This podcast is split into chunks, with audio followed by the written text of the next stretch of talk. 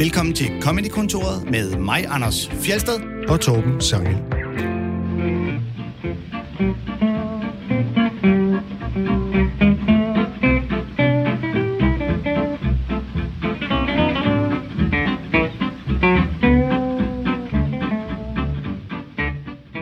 I sidste udsendelse kiggede vi nærmere på, hvad komikerne gør under coronakrisen, så denne gang tænkte vi, at vi ville gøre det samme.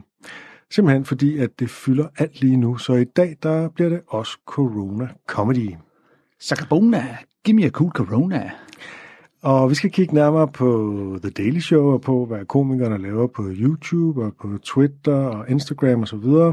Corona har sat en masse kreativitet i gang for, hvordan man kan lave stand-up og satire på andre måder. Og især fordi, at i hvert fald stand-up-komikerne har jo ikke mulighed for at gå ned på scenerne og øve sig, sådan som vi gjorde før i tiden, hvor man en given aften kunne finde en open mic, i hvert fald i København, og så lige komme ned, og så lige teste af, hvis man kigger bøvlet med eller en sjov idé, man lige vil finde ud af, er der noget i den her. Så nu må man finde andre måder at få afløb for sit kreative input. Og ham, der hedder Mark Norman, som vi har spillet en gang tidligere i Comedy-kontoret, han har fundet en løsning, en lidt speciel løsning på det her problem, kan man sige.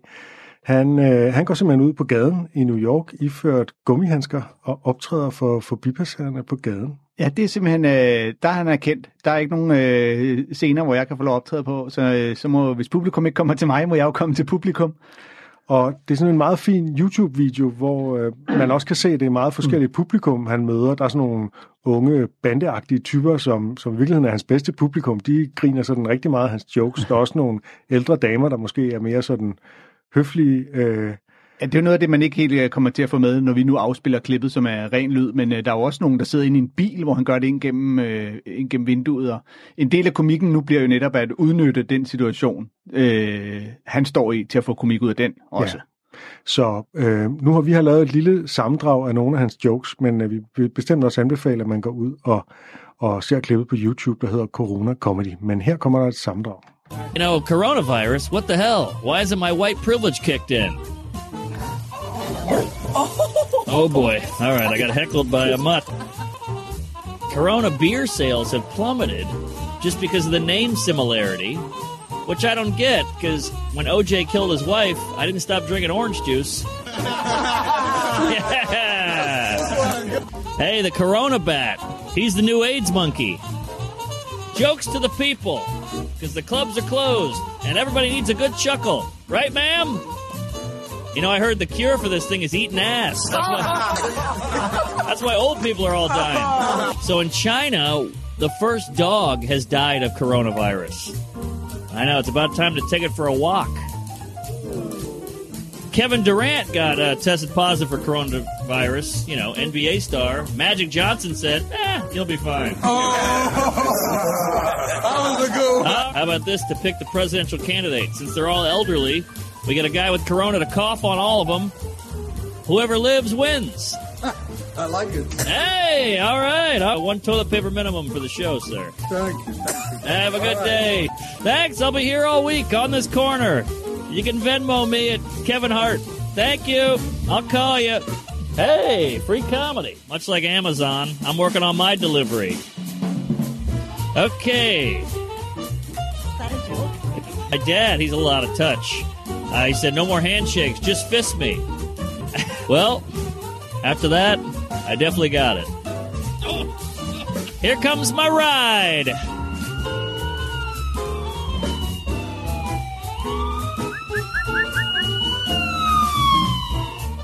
Ja, det var jo ude på gaden. Comedy med et meget lille publikum. Ja, og meget blandet publikum. Nu har vi klippet lidt i det, men i YouTube-klippet kan man jo se, hvordan han faktisk laver den samme jokes for forskellige, som både laver den for de sorte unge fyre på gadehjørnet, og for den gamle hvide dame ude at gå tur med hunden.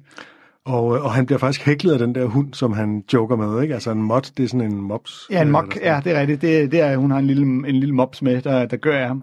Og det er jo der, hvor man kan lave komik, fordi man netop er fish out of water-agtig. Det er en helt anden setting, ikke? Og han også kalder efter delivery kit, og siger, hey, I'm working on my delivery as well. Og delivery, det er jo også levering i betydningen at levere komik, ikke? Lige præcis. Og den joke, som han bliver hæklet for hunden, det er jo sådan noget med white privilege, altså at hvorfor har jeg ikke det her privilegium i forhold til corona? Ja, Hvilket jo også er en god og stærk reference til, at white privilege kan man næsten smide ind i alle sammenhænge, ikke? Altså ligegyldigt hvad, så kan man altid blame it on the white privilege, eller kalde sit white privilege. Så på den måde er det også sjovt, at han vælger simpelthen at putte det ind i en coronasætning, hvor det overhovedet ikke hører hjemme på nogen måde. Min yndlings, det er faktisk den med OJ. Altså hvis coronaøl ligesom bliver associeret med corona, hvorfor blev OJ Simpson så ikke associeret med orange juice? Altså hvorfor holdt folk ikke op med at drikke orange juice? Ja, det synes jeg også er meget sjovt. Jeg kan godt lide den med Magic Johnson, som man også kunne høre, at de sorte street kids, de var helt nede med, da der kom en NBA-reference. Hvor han siger, at Kevin Durant har fået corona. Magic Johnson var sådan lidt, bare roligt, du klarer den, fordi han har jo selv overlevet HIV, som ja, en af de første, eller i hvert fald meget få. Og så er der... Nej, den var måske ikke med. Var den der med... var den med i vores sammenklip, den der med flagermusen, som han siger til barnet? Det var den måske faktisk ikke. Jo! Nå, i hvert fald så. Den siger han til bare med, at altså, corona og flagermusen, det er den nye AIDS-abe. AIDS-monkey, ja. Det er fordi, at det her med AIDS stammer fra en rhesus, fra rhesusaben, ikke? Ja. Og de fleste af de virer, som rammer mennesker, de kommer oprindeligt fra dyr på den ene eller den anden måde. Især når det sådan er nogle slemme nogen, som vi ikke har noget immunforsvar til at bekæmpe. Ja, og så er det simpelthen en flagermus, man mener, der er ophavskilden til corona. Så nu blev den blevet den nye AIDS-monkey. Simpelthen. Ja, jeg kan også godt lide, og det er jo igen, hvor han udnytter at han, den situation, han står i, hvor han siger til en person, der er one toilet paper minimum på comedyklubber i USA, der siger det jo til, det er forholdsvis billigt at komme ind, til gengæld er der det der 2 drink minimum, du skal købe mindst 2 drikkevarer derinde. Ja. Når han så står på gaden i en coronakrise, så er det altså 1 toiletpapir minimum. Du skal mindst give 1 rulle toiletpapir for at få lov at høre hans jokes. For ligesom i Danmark, så er toiletpapir åbenbart den store, vigtige hamstervare. Ja. Og ingen kan forklare helt hvorfor, fordi der er ikke mangel på toiletpapir. Nej, og det er nemlig skægt, hvordan du lynhurtigt har bidt sig fast som en fast reference i alles hoveder, som det er det, vi skal hamstre, og det er det, vi er idioter, fordi vi hamstrer. Men jeg tror ikke rigtigt, der er nogen, der rigtig hamstrer det længere, og du kan jo få det alle vegne. Men og fordi at det ligesom har været, der har været en dag i alle lande, inklusive Australien, alle mulige lande, ja, hvor det var en ting, måske ikke så meget i Asien, hvor de ikke bruger så meget toiletpapir, men i hvert fald i Vesten, ikke? Der har det ligesom været en ting. Jamen, det har og det, som måske også smitter altså på tværs af landegrænser i virkeligheden. Altså at vi... Mette Frederiksen nævner toiletpapir, fordi det allerede har været en ting i Australien måske, og fordi det har været en ting andre steder, og fordi Mette Frederiksen nævner det, så er det det, folk hamstrer. Altså det er sådan en mærkelig, selvforstærkende effekt, uden noget rationelt grundlag. Ja, men jeg tror i virkeligheden, den er født ud af, at det er, hvis du mangler mad. Altså, man hamstrer noget mad, men hvis du forestiller dig tanken om, du ikke har noget mad, jeg er sulten, det er irriterende, men hvis du forestiller dig tanken om, ikke har toiletpapir, så associerer det lynhurtigt til nogle af de mest pinlige situationer, du overhovedet kan komme ud for. Men det må basere sig på en idé om, at det er en reel risiko, som bare ikke har noget grundlag i virkeligheden. Det er jo ikke fordi, der ligesom er toiletpapirmangel nogen steder. Nej. Nej, men jeg tror ikke, det er fordi folk er bange for, at vi får aldrig lov at gå ud igen. Så nu er det med at fylde huset med alt det, så vi kan klare til 14 dage. Og hvis du pludselig sidder derhjemme, og du ved ikke har noget at spise, så kan man altid begynde at spise husplanterne. Men hvis du ikke har noget toiletpapir, så er du nødt til at tørre din røv i dine strømper. Eller bruge dine bruser, fordi der er stadig vand, så man kan jo faktisk skylle sig i numsen, hvis det er inde. Ja, og også med bidet. Ja. Skal måske lige hurtigt nævne, det ved jeg ikke, om vi fik sagt i starten, at vi sidder jo altså stadigvæk i et lille intimistisk podcaststudie. Det er rigtigt. Vi sidder ikke i Radio 4's lokaler, nej, på grund af corona. Ja, alle sikkerhedsforanstaltninger kræver, at vi to ikke får lov at komme ind i radiostudiet. Men nu er vi til gengæld sikre, når zombieapokalypsen den bryder ud. Ja, så går vi simpelthen ned i bunkeren her. Vi har fundet nogle flere komikere, som faktisk lige nåede at lave corona-jokes inden altså mens man stadig kunne optræde på en open mic, ikke?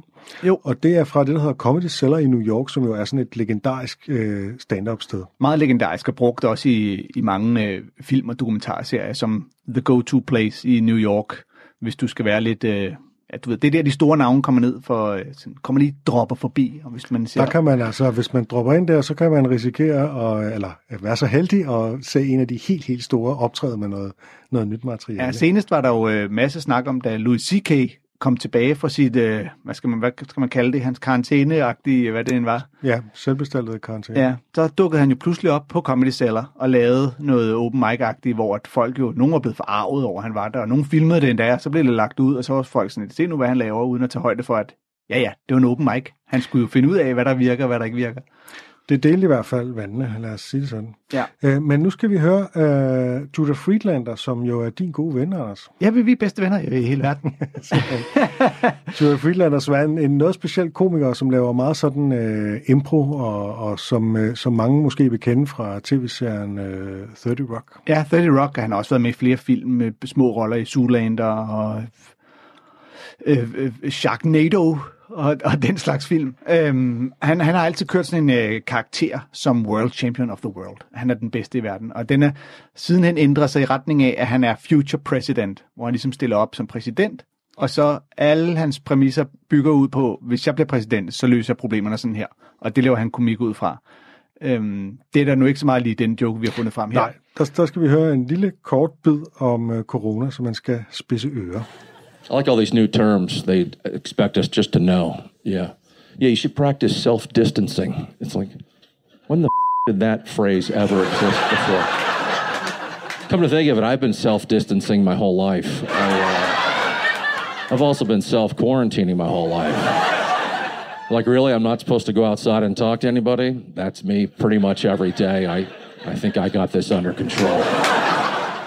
Ja, og det er jo sådan, det er jo lidt en lidt klassisk præmis i øjeblikket, det her med, at den her isolering, sociale isolation, vi oplever, at det er for mange sådan en helt normal hverdag. Der er nogle introverte, der siger, jamen sådan lever jeg til hverdag, og der er nogle andre, som bare måske ligesom sætter sig selv i en rolle som sådan nogle kiksede typer, der alligevel aldrig kommer ud. Ja, den spiller meget ind i hele forestillingen om at netop være introvert eller ekstrovert, ikke? Og så også ind i, at vi lærer nye ord nu, altså. Der er nye begreber og nye ord. Jeg har også hørt allerede folk snakke om, hvad bliver mon årets ord? Eller hvad er oddsene for, at dronning Margrethe siger social distancing i sin nytårstale? Eller, så der er jo nye ord. Det er sjældent, hun bruger engelske begreber i sine taler. Ja, det var et eksempel. Så er der hvad, der er høje odds på det. Sæt en tiger. Men self-distancing, er det ikke det, han siger? Jo, det er det, han siger, ja. Og hvad altså, betyder det, at man selv ligesom går til siden, når man går forbi andre på gaden? Eller hvad er det? Ja, jeg tror, det er en variant af det der social distancing, at man sørger for at holde sig på afstand af andre. Men sådan bogstaveligt talt, så kunne det jo betyde at være på afstand af sig selv. Ja, det tror jeg nok. Og det er jo den dobbelttydighed, han selvfølgelig spiller på, ikke? Jo, altså. Jo, det er rigtigt nok. Og nu kender jeg ham, han er jo lidt en... Han virker som en enspindertype og lidt sådan særsnegl, ikke? Og det er jo det, mange stand-up-komikere... Og det er derfor, I passer så godt sammen. Det er bare fordi, jeg er en glad lille fanboy, der fik ham hævet til København og optræde, fordi jeg så ham... jeg tror endda, der havde været på Comedy Cellar tilbage i starten af det her årtusind. Men det er bare, at komikere er jo typisk nemlig de her introverte typer, der sidder og formulerer alting ind i deres hoved og kigger ud på andre og siger, og så er der også sådan meget mere udadvendte og flamboyante, hey, her kommer vi. Man kan sige, herhjemme, der er sådan en som Elias Ehlers, ville jo typisk virke som en, der var lidt introvert og mig selv, ikke? Mm-hmm. Og der er det jo sjovt netop at lave joken, at hey, det er ikke noget problem for mig. Det er sådan, at mit liv foregår normalt. Fra den samme YouTube-video, den hedder, hvis jeg nu skal sige den hele til, den hedder Which of your friends is best equipped for a pandemic? Ja. Det er en serie, som Comedy Cellar lægger ud, tror jeg. De lægger nogle gange, det gør det jo så nok ikke mere nu, hvor det er lukket ned, men så lægger de ud for nogle aftener, de har haft på Comedy Cellar, hvor man ser små bidder af forskellige komikere, og så ser man i tid og sluder om et bord om sjove ting. Det er faktisk meget sjovt at se. Ja, og det er altså ægte open mic, kan man sige. Ja. Vi skal høre en, der hedder Jody Rosa. Han er sådan en type, der laver alt muligt andet ud over stand-up. Han er skuespiller, manuskriptforfatter og alt muligt andet og sådan noget. Han tager den religiøse vinkel på corona. My dad belongs to a church. He's a deacon in a church. He said none of the people in the church want to do communion or holy water, because they're scared of catching coronavirus. I was like, oh man, this faith in God shit goes out the window real fast, doesn't it? When there's a virus on the table. The Lord is my shepherd. Unless it's a flu, then I don't trust him. det er jo, altså, ideen er jo her, ikke, at når der kommer en alvorlig epidemi på banen, så er Gud ikke længere stærkere end videnskaben. At man ligesom, man giver lidt køb på sin idé om, at jamen, Gud er med mig, og Gud er større og sådan noget, ikke? Og der skal man jo så måske med det samme sige, det er jo slet ikke alle religiøse, der har den idé, at man kan bede til helbredelse, og at der ligesom skulle være en eller anden gudsgiven grund til sygdom og sådan noget. Nej, og det er jo, fordi du vil jo helt sikkert også kunne finde nogen, der netop bruger deres religiøsitet til at sige, at det ikke er Guds straf over alle hedninge, at han nu har påkaldt den her virus til at sprede sig, ikke? Det er der især mange amerikanere, eller nogle meget højtråbende amerikanere, må vi hellere sige, som har den der idé om at når noget overgår nogen, så er det en straf, ikke? Og ja. Det er sådan nogle Westboro Baptist Church og sådan nogle, som er helt forfærdelige, ikke? Ja, jeg så en eller anden islamist-type, der mente, at det var Allahs straf, fordi at vi her i Vesten først ville forbyde muslimske kvinder at dække sig til. Så kommer han med den her virus, der gør vi alle sammen nødt til at tage masker på, så vi pludselig alle sammen må dække os til. Og da man i Vesten var meget, du ved, dem der er bange for muslimerne, siger, men de er ikke rene, og så pludselig så kommer han med den her virus, der gør, at vi alle sammen er nødt til at vaske os hele tiden og holde os utrolig rene. Og det er en meget kreativ udlægning af, hvad corona er. Jamen det er jo netop det, at hvis du er religiøs nok, så kan du få alt til at passe ind i din tro. Men ud fra et komikers synspunkt, så er det jo, altså, så er det her jo sindssygt nemt at gå ned ad den vej, fordi at man som komiker altid kigger rationelt på alting, og prøver at finde ud af, hvor der er noget, der stritter ud, hvor der er noget, der virker irrationelt, og alt, hvad der har med religiøsitet, eller tro, eller den slags at gøre, altså sjælelighed, det er jo lidt irrationelt, og lala. Så straks angrib netop, har kirken lukket? Jeg troede ellers, at de var sådan nogen, der ville lade Gud klare det for dem.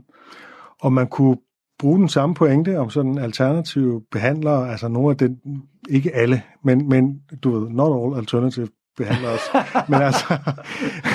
Not all alternatives. Det lyder som nogen, der har meldt sig ud af et parti for nylig. Okay. Lad os ikke tage Uffe Elbæk? Det var et lille sidespor. Nej, alle de her, altså den type alternative behandlere, som har travlt med at påstå, at virus, det ikke er noget reelt, det er noget psykisk, og man kan helbrede sig selv ved at tænke sig rask og tænke positivt og alt sådan noget, ikke? De synes at være lidt tavse i øjeblikket. Jeg siger ikke, at de ikke findes rundt omkring i nogle Facebook-grupper og sådan noget, men de har ikke travlt med at råbe rigtig højt lige nu. Nej, det har de ikke. Og det er også skægt, for nu har vi jo været i den her situation i nogle uger efterhånden. Og jeg kan da huske, da det hele... Altså, nu er det jo faktisk flere måneder siden, man hørte om det fra Kina første gang.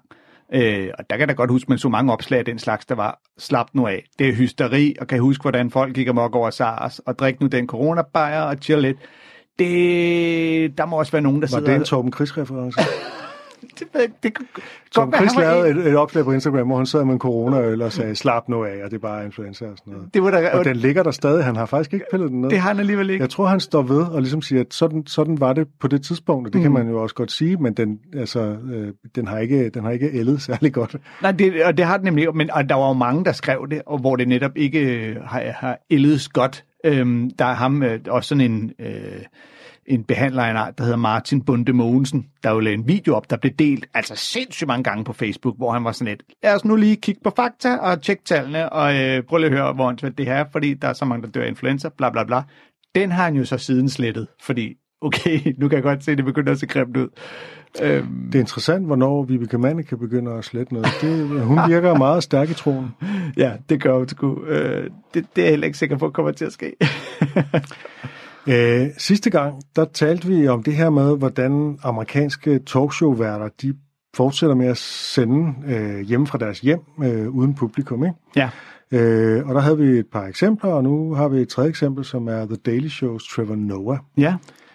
Han har omdøbt showet til The Daily Social Distancing Show. Så han er også nødt til nu at optage uden publikum, og det er simpelthen bare et kamera hjem i stuen foran den fineste bogreol, han har, hvor der sjovt nok ligger en fin Obama-bog. der ligger et par coffee table-books, og så er der altså nogle meget sådan, det ligner sådan meget et designerhjem, som han ikke rigtig er flyttet ind i. Spørgsmålet er, om det er hans eget hjem. Om det er hans eget hjem, ja. Ja, men det er jo det, alle talkshow-værterne gør nu. De er simpelthen nødt til at sidde og levere deres jokes uden publikum og noget. Lad os prøve at høre hans seneste udsendelse. Let's kick it off with some good news first. The FDA has just approved a new coronavirus test due to start shipping this week. And this test will dramatically decrease the wait time for results, right? Down from a few days to a mere 45 minutes, which is no time at all. That's just the time you take to wash your hands if you're doing it right. Also, as doctors are treating more patients, they're learning more about the disease and ways that they can help people self-diagnose earlier. For example, doctors are now saying that a loss of smell or taste can be a symptom of coronavirus. It's completely true. Yeah. So if you thought your husband's chronic farting problem suddenly got better, you in danger, girl. Is it just me though, or does it seem like the disease has more specific symptoms every day, right? Because first they were like, okay, it's flu-like symptoms. Then they said, no, it's a cough, but it's a dry cough. And now it's like you lose your sense of smell.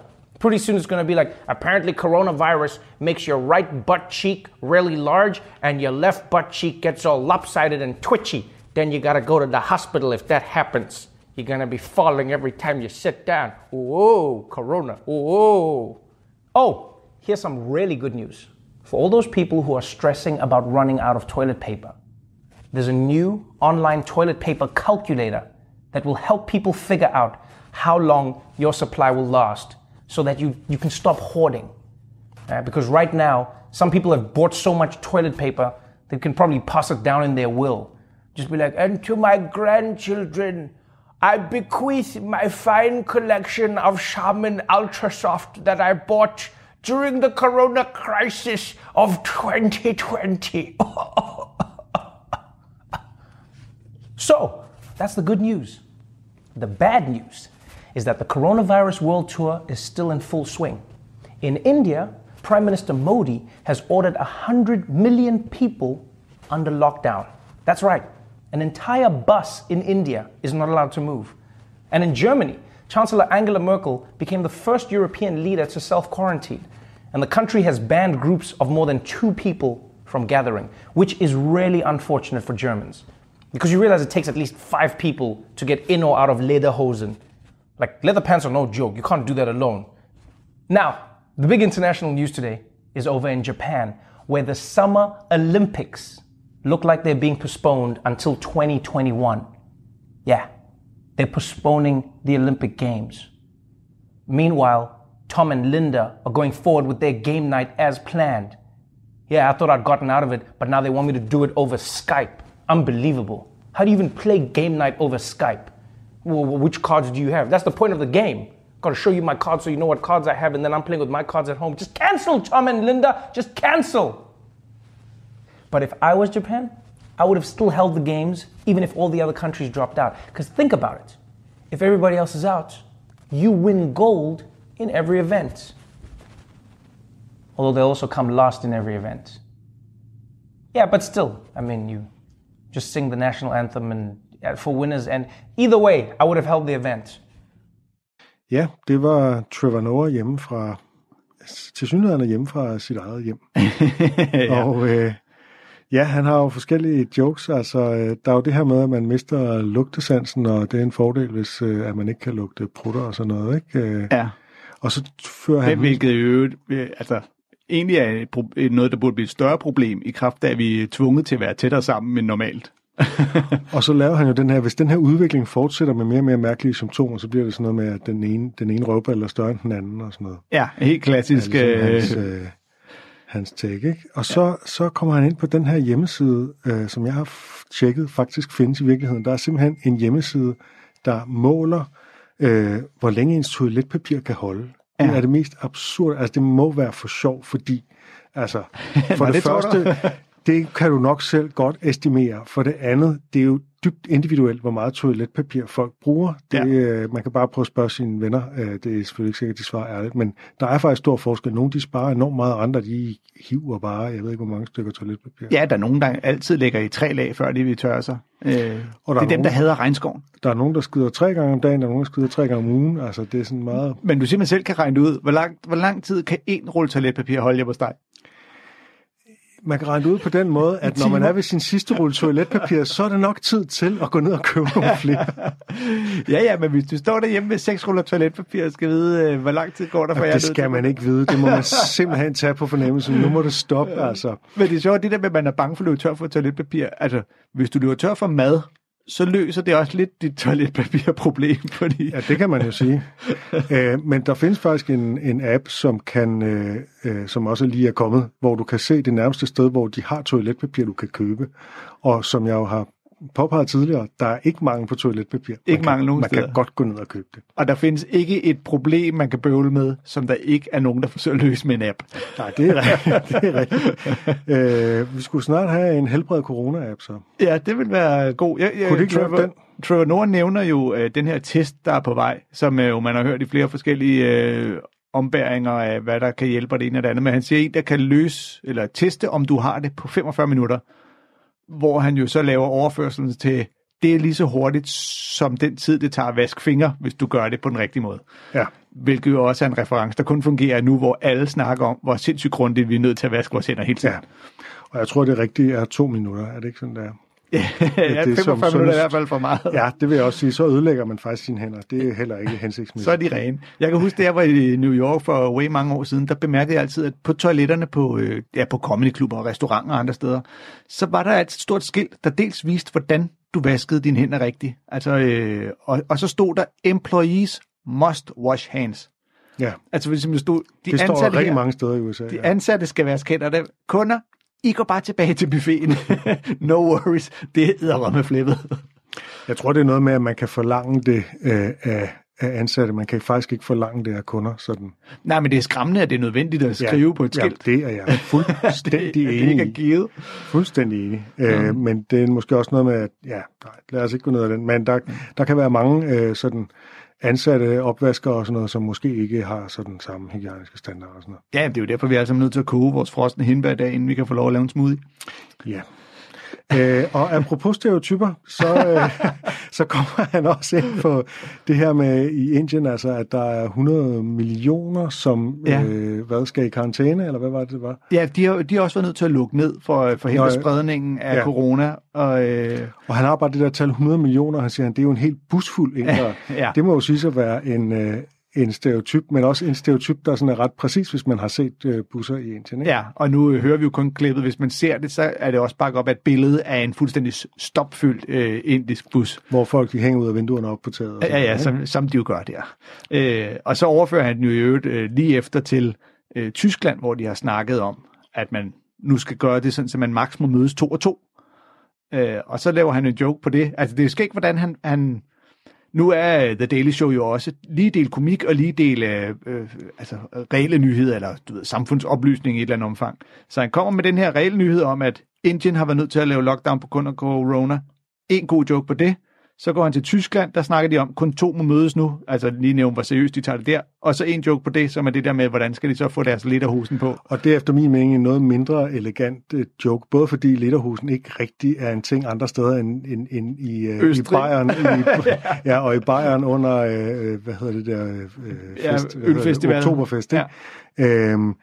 Og så fordi, at det er en mærkelig præmisse, der skal 5 personer til at tage lederhosen på, men det kan, altså... Jeg tror, det er sådan en generel forestilling om, at sådan stramme læderbukser kan være svære at få på. Jeg kommer altid til at tænke på det en gammel afsnit af Friends, hvor Ross sidder ude på et toilet. Han er kommet i sine nye, smarte, lækre læderbukser, og så går han på toilettet og trækker bukserne ned, og så kan han ikke få dem op igen, fordi de er så stramme. Jeg tror, det er sådan en typisk, nu overdriver vi det så meget, vi overhovedet kan. Han ender i hvert fald med at stå og putte babypuder på benene for at få det til at glide lettere, og det ender selvfølgelig i en eller anden utrolig pinlig situation. Og Rachel opdager det, gætter jeg på, hvis jeg husker det rigtigt. Der er lederhosen jo bare snarere shorts, og nok noget nemmere at få på, end sådan nogle stramme læderbukser, ikke? Ja, jeg ville i hvert fald aldrig tænke på lederhosen som noget, der var svært at få på, hvis ikke han havde nævnt det for mig. Så der er du helt ret i. Jeg synes også, den fungerer ikke helt så godt. Til sidst så tager han fat i OL her, og laver en overførsel på nogle venner til synligheden, der skal have en eller anden game night og sådan noget, ikke? Og så tager den over Skype og sådan noget. Ja, lige præcis. Han snakker om, at de Olympic Games blev udskudt, men den game night, han har med Lisa og John, er det det hedder, den er altså ikke blevet udskudt. Men der kunne han jo så godt have lavet overførelsen tilbage og siger, at sådan skulle man også bare lave OL. Men det gør han ikke.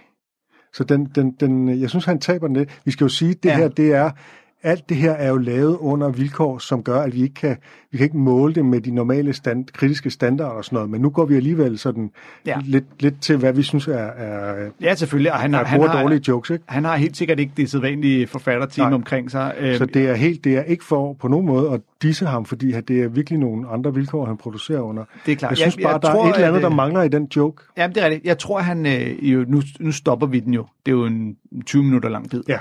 Jeg tror faktisk, han senere hen kommer med en hentydning til, at de skal lave gymnastik over Skype og kigge på hinanden. Så han laver et callback til den faktisk? Eller også kommer den umiddelbart efter, der hvor vi stopper. Og han laver den act-out igen, kunne jeg forestille mig. Han gør jo næsten det, at alle hans jokes bliver fuldt op af en form for act-out, hvor han ligesom fortæller, at og sætter sig ind i situationen og spiller den for os. Og her har vi den jo der med for eksempel ham der har hamstret så meget toiletpapir, at når han bliver gammel, så kan han give det videre til sine børnebørn eller hvordan det er, ikke? Ja, lige præcis, at det ryger i testamentet. Ja. Men jeg synes, jeg kan jo meget godt lide ideen om Japan, hold nu det OL, så vinder I guld i alle disciplinerne. Og den synes jeg, der er mindre god, end du synes, men det er jo også okay. Altså, vi er jo bestemt ikke altid enige om det. Nej. Der er sådan et eller andet, jeg tænker bare, at jamen, altså, hvis japanerne mødes, så er det jo stadig ikke coronasikkert, og det er sådan meget, på en eller anden måde meget indlysende, at så får man guldmedaljer, og man kommer også sidst, eller jeg ved ikke. Om 200 år, så vil alle bare kigge på statistikken og sige, wow, hvor fik Japan mange guldmedaljer? Der er ikke nogen, der vil nævne, hvorfor de fik dem. Ja, det kan de selvfølgelig håbe på i Japan. jeg kan virkelig godt lide Trevor Noah. Jeg synes, lige da han overtog jo for John Stewart i... Det er også bare utaknemmeligt. Det er nemlig rigtig utaknemmeligt, og nu har jeg jo mødt John Stewart, han er en af mine bedste venner. Han er utrolig dygtig. Men jeg havde også den idé med, du kommer aldrig til at kunne tage over på den, og de første gange man så det, var man set, det er ikke John Stewart. Nu synes jeg faktisk, han er blevet utrolig god. Det er han også, og det er jo også bare sådan, at som vært, man skal lige ind i det. Mm. Altså man kan simpelthen ikke forvente, at nogen de første 20 udsendelser er bare sådan tilnærmelsesvis kørt ind. Man skal simpelthen bare have den der sikkerhed, hvor man kender også sine skriver og producer og så videre, og ligesom behersker formen, ikke? Det er faktisk en meget, meget krævende opgave at sidde og være talkshow-vært. Ja, og så også fordi det talkshowen overtog, altså udover at han skulle tage over for John Stewart, som jo er en ener og er helt unik, fordi han både har det der glimt i øjet, at kunne være sjov, men han kunne også være virkelig spidende ond nærmest nogle gange, hvis der var et eller andet, han så sur på, ikke? Så var programmet i sig selv jo også meget politisk satirisk. I modsat mange af de andre talkshows. Ja, så den fakkel har han også skulle løfte, og det synes jeg faktisk, han gør. Det gør han rigtig godt. I hvert fald, hvis man er på team anti-Trump. Og så er det jo spøjst, at 2 af de 4 største komiker-talkshow-værter er ikke amerikanere. Altså, vi har John Oliver, der kommer fra England, og så har vi Trevor Noah her, der kommer fra Sydafrika. Ja. Og det kan man også høre på hans accent. Det er tættere på en britisk accent, ikke? Jo. Og så har man Colbert. Er de ikke alle 3 egentlig ud af John Stewart's Daily Show? Jo. Ja. Det er alligevel imponerende. Ja. Wow, det her det er jo... Der blev lige stillet i studiet. En åbenbaring med i Comedy-kontoret. Vi skal også en tur til Danmark. Jeg tænker faktisk, vi skal begynde med dig, Anders Fjelsted. Nå, ja. Ja. Fordi sagen er jo, at Twitter er jo også en stor ting for komikere. Der kan man lige fyre en joke med, som måske ikke... Man kan prøve ting af, eller man kan fyre noget af, som er lidt til skraldespanden, som man har siddet og skrevet, men som ikke er sjovt nok til at tage med i et stand-up show, så kan man lige fyre den af på Twitter. Twitter er et hurtigt socialt medie, ikke? Det må man sige. Du går ind, du skriver et tweet, du sender det. Altså, en ting er, at det ikke behøver at være særlig langt. Det må ikke være særlig langt. Nej. Og hvis vi begynder med dig, og det er der en særlig grund til, det er, at du er kommet lidt i shitstorm, tror jeg godt, man kan sige. Du har i hvert fald lavet tweet efter, eller lige inden dronningen skulle holde tale. Ja. Det var ikke en helt shitstorm. Det var højst en bæbrise, vil jeg sige. Det var en frisk vinterfæses. Jeg kan se her på min skærm, at der er 95 kommentarer, og som jeg husker det, så var mange af dem rigtig, rigtig vrede. Men lad os komme tilbage til det, fordi det var annonceret, at dronningen skulle holde tale. Mm. Man vidste det nu ikke, hvad hun skulle sige. Nej. Du havde en formodning. Derfor så skrev du følgende tweet. Nu siger jeg lige noget på forhånd. En gammel dame, der bor på et stort slot, har sine egne tjenere og lever flot af andres penge uden et egentligt arbejde, er den sidste i verden, der skal fortælle mig, at jeg skal blive derhjemme. Og så brød helvede løs, Anders. Da du skrev det her, nu leger vi lige via shitstorm på P1 her. Da du skrev det her tweet, Anders, hvordan forventede du, at reaktionen var, efter du svinede dronningen og fortalte, at hun ikke skulle fortælle, at du skulle blive derhjemme midt i en coronatid? Jeg tror, det er... Det var et ledende spørgsmål, jeg ved det godt. Jeg tror, da jeg skrev... Lige da tanken slog mig, og jeg skrev tweetet, havde jeg simpelthen et tunnelsyn på den komiske præmis, jeg selv synes, jeg havde opdaget, der handlede om, at hvis der er nogen, der skal fortælle mig, at man sagtens skal holde ud og gå derhjemme, så skal det i hvert fald ikke være en, der bor på et slot. Det var det, jeg synes, der var den sjove komiske præmis i den her joke, at selvfølgelig er det nemt nok for hende at gå derhjemme. Altså, hjemmekarantæne er ikke noget problem, hvis du ikke skal spekulere på at gå ud og tjene penge, hvis du har tjener, der kan klare alt for dig, og du jo har et slot. Det var det, og så formulerede jeg det, og skrev det, og så gik det op for mig, at folk tolker det måske på en anden måde. Ja, for du formulerede det lidt anderledes, end du sagde det, ikke? Det kunne læses som, dels at du synes, at dronningen er en gammel idiot, som i det hele taget bare er et eller andet, og det skal man jo ikke sige.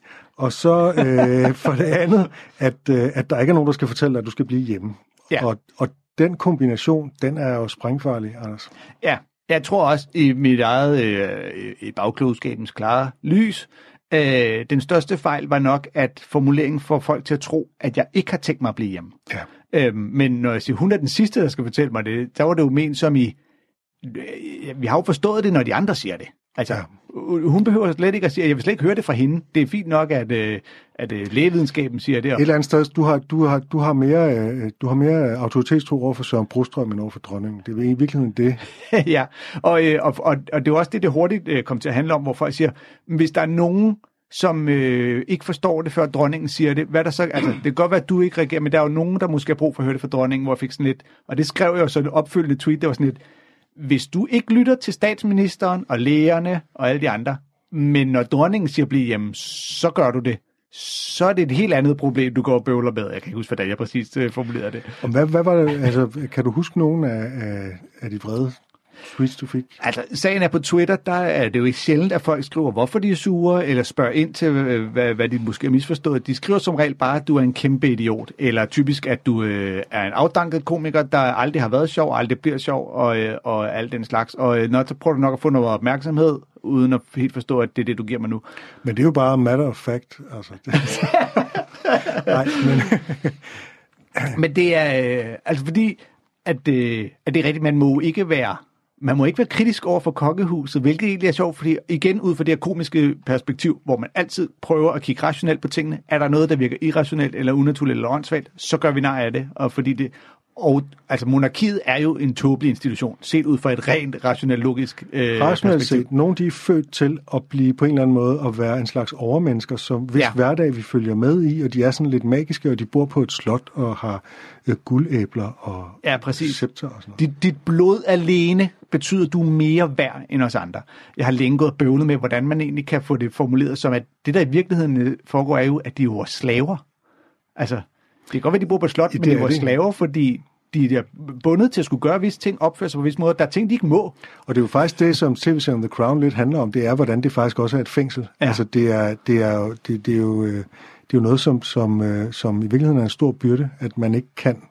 Altså, man er simpelthen... Man er født til... De vælger ikke selv deres arbejde. Nej, lige præcis. Og det der med, der jo også er ting, de simpelthen ikke må. Altså, de ikke må udtale sig om, og de ikke må gøre og sige. Men den gav en masse ballade. Det skal så lige siges, der var altså også mange, der godt kunne lide mit tweet.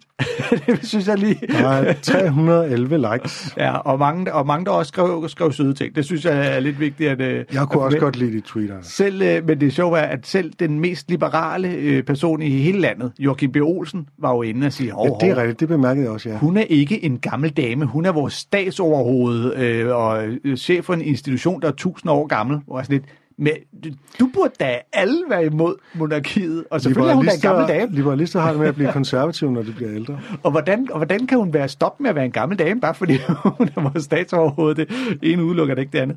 Men jeg vil så til gengæld sige i den sammenhæng, at der jo sidenhen andre komikere, der har måske været dygtigere til at formulere den samme grundkomiske præmis, som jo var den, der oprindeligt kom ud af mit tweet. For eksempel har Pelle Lundberg jo skrevet et tweet, der hedder, intet er stærkere end bliv hjemmebudskabet, når det kommer fra en rig kendis fra sommerhuset i Nordsjælland. Ja. Hvilket igen er den samme betydning, det der med, vi gider ikke høre det fra en, for hvem det er nemt at være derhjemme. Fordi vi er faktisk nogen, der går og bøvler lidt i vores lille, kedelige rækkehus, eller vores toværelseslejlighed. Ikke? Jeg ser, der er en, der hedder Christina. Hun er så ikke en komiker, men hun skriver også bare, hold afstand, bliv hjemme, gør som mig, råber folk på sociale medier fra deres haver og sommerhuse til folk i lejligheder.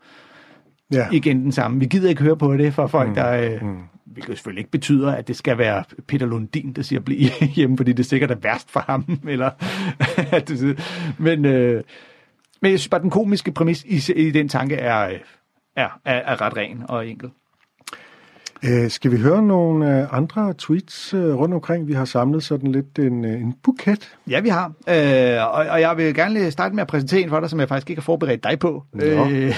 Tom, fordi den amerikanske komiker Sam Morrill har skrevet et tweet, hvor han skrev, My birthday wish came true that Joe Machi, en anden amerikansk komiker, should have to stop doing comedy.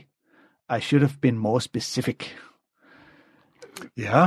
Hvilket var ret sjovt at lave det her ønske, og så har det backfired, fordi at det var jo kun ham, der ikke skulle have lov. Nu er det pludselig... alle komikere. Ja. Ønsket gik i opfyldelse, men det viser pludselig... Og det, der så er ekstra sjovt med, når han skriver, det er jo så, at hans venner jo andre komikere, ikke? Så Todd Barry går ind og skriver, Is today your birthday, dog? Hvor til Sam Morrils svarer, no, last August. Så hans fødselsdagsønske er kommet i opfyldelse. Ja, på et helt andet tidspunkt, ja. Og så kommer Joe Machi sig selv på banen bare og skriver, happy birthday, Todd. Så er det pludselig Todd, der er fødselsdag. Og så kommer Doug Stanhope også på banen og skriver, they confuse us. Og så er der pludselig en lang tråd af komikere, der skriver kommentarer til hinanden. Og det er jo altid sjovt. Det er jo altid sjovt for sådan nogle comedy-nørder som os at sidde og se, når komikerne de går i clinch med hinanden. Så lad mig lige nævne, at på Instagram, der har Mark Bebekler, som vi har spillet adskillige gange og nævnt adskillige gange i det her program. Ja. Han holder sådan nogle samtaler, Skype-samtaler på Instagram. Jeg ved ikke, hvordan han laver den, men hvor han taler med en anden komiker, og de ligesom laver sjov, og så får de en masse beskeder ind, sådan løbende, som de så også en slags live, nogle live sessions, hvor han havde Maria Bamford inden forleden dag, og forskellige andre. Ja. Og Sam Morrill... det er ikke noget, vi kan sådan meningsfuldt kan spille klip fra her, for det er meget løst. Det er mest sådan sniksnak, men det er bare sådan, det er meget sjovt, når de der komikere, de ligesom mødes på kryds og tværs på den måde. Ja. Og jeg synes jo, at Comedy-kontoret fungerer også fint som anbefalingskilde til ting, man bør gå ind og følge, hvis man vil høre noget, der er sjovt. Nu Sam Morrill, som skrev det her tweet, gør faktisk det på Instagram, at han læser sine jokes op for sin mor over sådan noget Skype-lignende, hvor man så kan se hans mors reaktioner på hans egen jokes. Det kan også være meget sjovt at sidde og kigge på. Ja. Der er også... Jakob Svendsen har skrevet meget sjovt. Jeg er begyndt at lave små YouTube-videoer om hverdagen i karantæne. Alt er med. Skænderi med familien, toiletbesøg, alting. Jeg bliver ved til karantænen slutter, eller til min nabo opdager kameraerne. Hey, ja. Damn.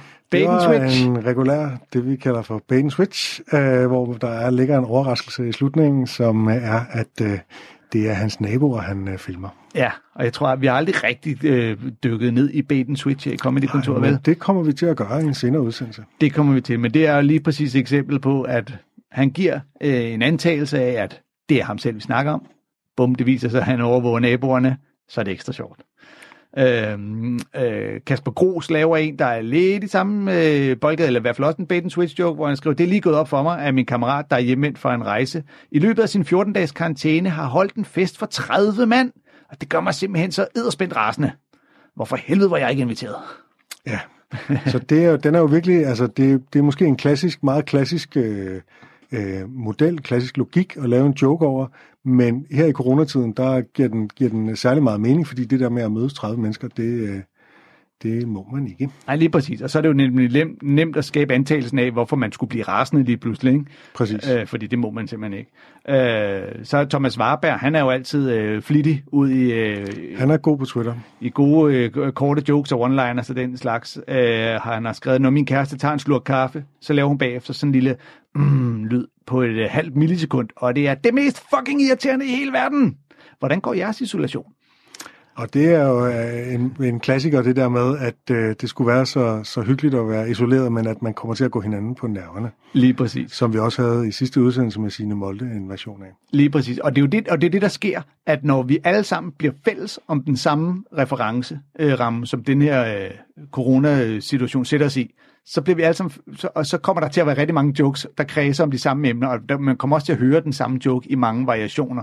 Jeg har i hvert fald hørt læst rigtig mange, der har skrevet den der idé om, at alle snakker om, der kommer et babyboom om 9 måneder, men lad os antage, at det nok primært bliver førstefødte børn, der kommer til verden.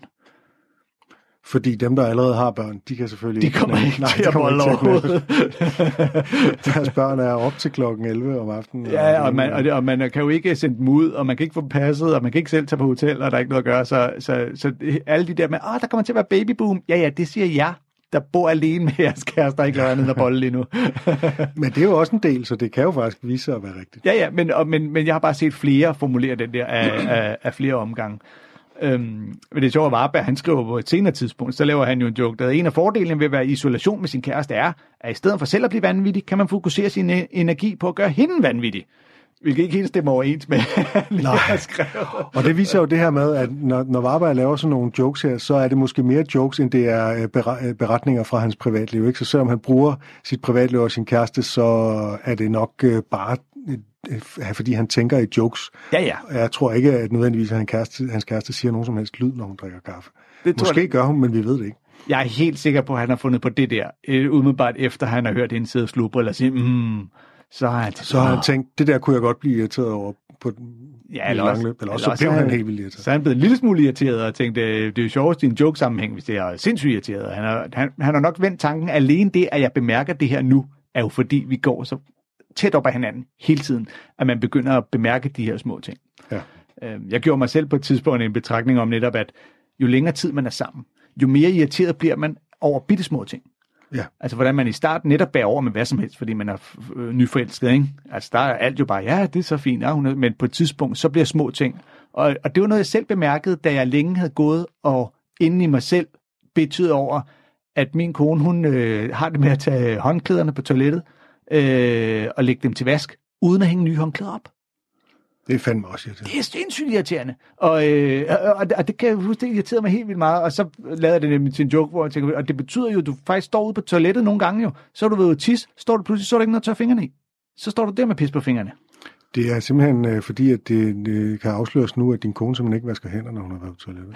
Eller også, så vasker hun hænderne, tager håndklædet og tænker, nu er det blevet snavset, efter jeg tørrer det, lægger det lige til vask. Så tænker hun ikke over, at nu kommer der jo nok en anden en, der skal vaske hænderne. Joken blev selvfølgelig til, at jeg ikke vaskede fingrene, jeg bare tørrede mit pisser i håndklædet. Hvilket er ekstra dårlig joke i disse tider. Den er ikke coronavenlig. Men jeg hørte, at dronningen ikke vasker sine fingre. Nu bliver der shitstorm på kongekontoret. Men den joke, du talte om der med udviklingen, den er, der er jo lavet, der er masser, der har lavet sådan nogle grafer over udviklingen i coronakarantæne. Et eller andet, der stiger jo flere dage, man har været isoleret med sin familie. Ikke? Jo, det er rigtigt. Der er forskellige varianter af det. Det er fotograf Henrik Slytter, så jeg havde lavet en graf, hvor den ligesom viser, hvor lang tid der er gået, og hvor mange pletter, du accepterer, der er på dit tøj, før du skifter det. Og det er også bare en stødt stigende kurve, at jo længere tid du har været i karantæne, jo mere snavset af tøj accepterer du at gå i. Og den kan jeg genkende på den måde, at jeg i morges overvejede, eller tænkte, nu var det også på tide at skifte bukser, og så tænkte jeg, nej, det skulle lige meget. Ja, hvad skal jeg? Jeg skal bare mødes med Anders. Ja, præcis. Simon Væver, vores nuværende Danmarksmester, han har også skrevet et sjovt tweet, der igen tager udgangspunkt i, at vi alle sammen nu er boet inde i den samme lille lejlighed eller hus i ret lang tid. Han skriver, i disse karantænetider finder man ud af, hvad man egentlig har i sin lejlighed. Det viser sig kraftedeme, at jeg har både ovn og komfur. Ja. Det var godt, han opdagede det. Ja, ikke? Igen en bait and switch ud i, vi tænker, han har sikkert fundet et eller andet under sofaen eller lignende. Ja. I virkeligheden udstiller han, at han er den her single fyr, der aldrig laver mad derhjemme. Kun tager takeaway. Og Varberg går igen nogenlunde samme vej. Han siger, ting jeg har sagt til mig selv hver aften de sidste 10 dage.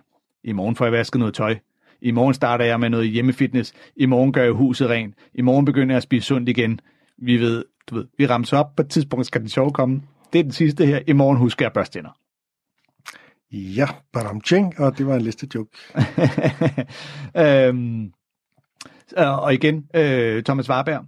Hvad H.C. Andersen virkelig burde have sagt var, at rejse er en potentiel dødsdom for det skrøbelige samfundet, og selvom du selv er ung og frisk, kan du risikere at hive en virus med hjem, som kan dræbe tusinder. Og det er noget så sjældent som en meget lang punchline.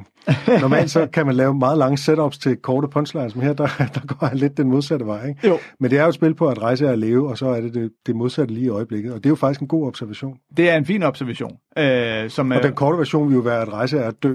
Og den tænker jeg egentlig, at Varberg normalt ville gå efter. Men nu har jeg i stedet valgt at lave en meget, meget lang omstændelig punchline. Ja, det er rigtigt. Men det er også netop komik at lave ordsproget om til noget, der er så langt, ja. Så det overhovedet ikke er nemt at sige. Ja. Mikkel Rask, han skriver, min kone holder sig mindst 3 meter fra mig. Og hun har stadig ikke hørt om virusen. Og så er der Anne Horvath. Ja, hende skal vi lige snakke om. Ja. Ingen ved, hvem hun er. Nej. Det er nemlig det spændende ved hende. Hun er en Twitter-profil, som har rigtig mange følgere. Og som skriver virkelig sjove, små, korte one-liner-agtige jokes. Hun er virkelig sjov, og alle synes, hun er sjov. Ja, men ingen ved, hvem hun er. Og det er meget mærkeligt, og jeg kan ikke huske, hvem det er, men jeg ved, der er nogen, der har prøvet at kontakte hende, og hun svarer ikke. Så hun vi ved jo ikke, om det er en hun eller en mand, der udgiver sig for at være en kvinde, men en russisk bot. Det er det helt sikkert ikke. Vil simpelthen ikke, hun svarer sjældent på tweets og så videre. Hun lægger bare sine jokes ud og vil tilsyneladende ikke være kendt eller noget som helst, men bare være på Twitter og være den der figur, Anna Horvath. Ja. Hvad er hun for en freak, mand? Kom dog på scenen. Det har altid heddet sig, at det kun er folk, der er enormt selvoptaget, som vil være komikere. Det er indtil det går op for ham, hvor mange penge hun kan tjene på det skidt der, hvis hun får lavet en eller anden stor tur og sælger 1 million billetter. Fordi nogle af hendes tweets er sjove, og hun skriver ting, som man tænker, det der kunne du tage dem en til en med op på en scene og fortælle som en form for one-liner-komiker. Det kan jo være, at hun er vildt dårlig til at levere dem, men er god til at skrive. Men så kan man altså også få jobs, skal vi lige sige. Hvis du hører det her, Anne Horvath, ja. Så kan du faktisk også tjene penge ved at skrive til andre komikere og shows osv. Hun skriver, at hamstre toiletpapir må være en mandeting. Hvis jeg skal klare en karantæne, skal jeg bruge batterier. Masser af batterier. Og det er en onani-joke. Det vil jeg antage. Det må være en dildo-reference. Mænd bruger toiletpapir, kvinder bruger batterier. Men jeg vil så give hende. Jeg tror også, det er et større problem for mænd ikke at have noget toiletpapir, for vi har hår i røven. Nu har du været gift i mange år, Anders. Jeg er nødt til at sige, det er der også nogle kvinder, der har. Okay, min kone har ingen hår i røven. Det vil jeg gerne tage. Og I hørte det først her på Landstændende Radio. Hun kan have hård mave, men hun har altså ikke hård i røven. Det vil jeg gerne sige. Hører hun komme i kontoret, Anders? Nej, det får du ikke lov til nu. Anne Horvath, hun skriver også, hun laver faktisk en, der ligner meget Mikkel Rasks. Hvor hun skriver, at kassedamen udtaler 30 plader Marabou. Der er vist nogen, der hamster, ifald man skal i karantæne. Hvor til Anne svarer mig, karantæne? Ja, så det er hendes normale forbrug. Noget, der næsten altid sker, når der kommer sådan nogle sager her, som vi alle sammen kan relatere til, det er, der nogen, der skriver en sang, eller skriver en tekst. Og jeg har lagt mærke til på Twitter, hvis der er noget, du ikke må, så bliver det altid til en fy-fy-skammesang.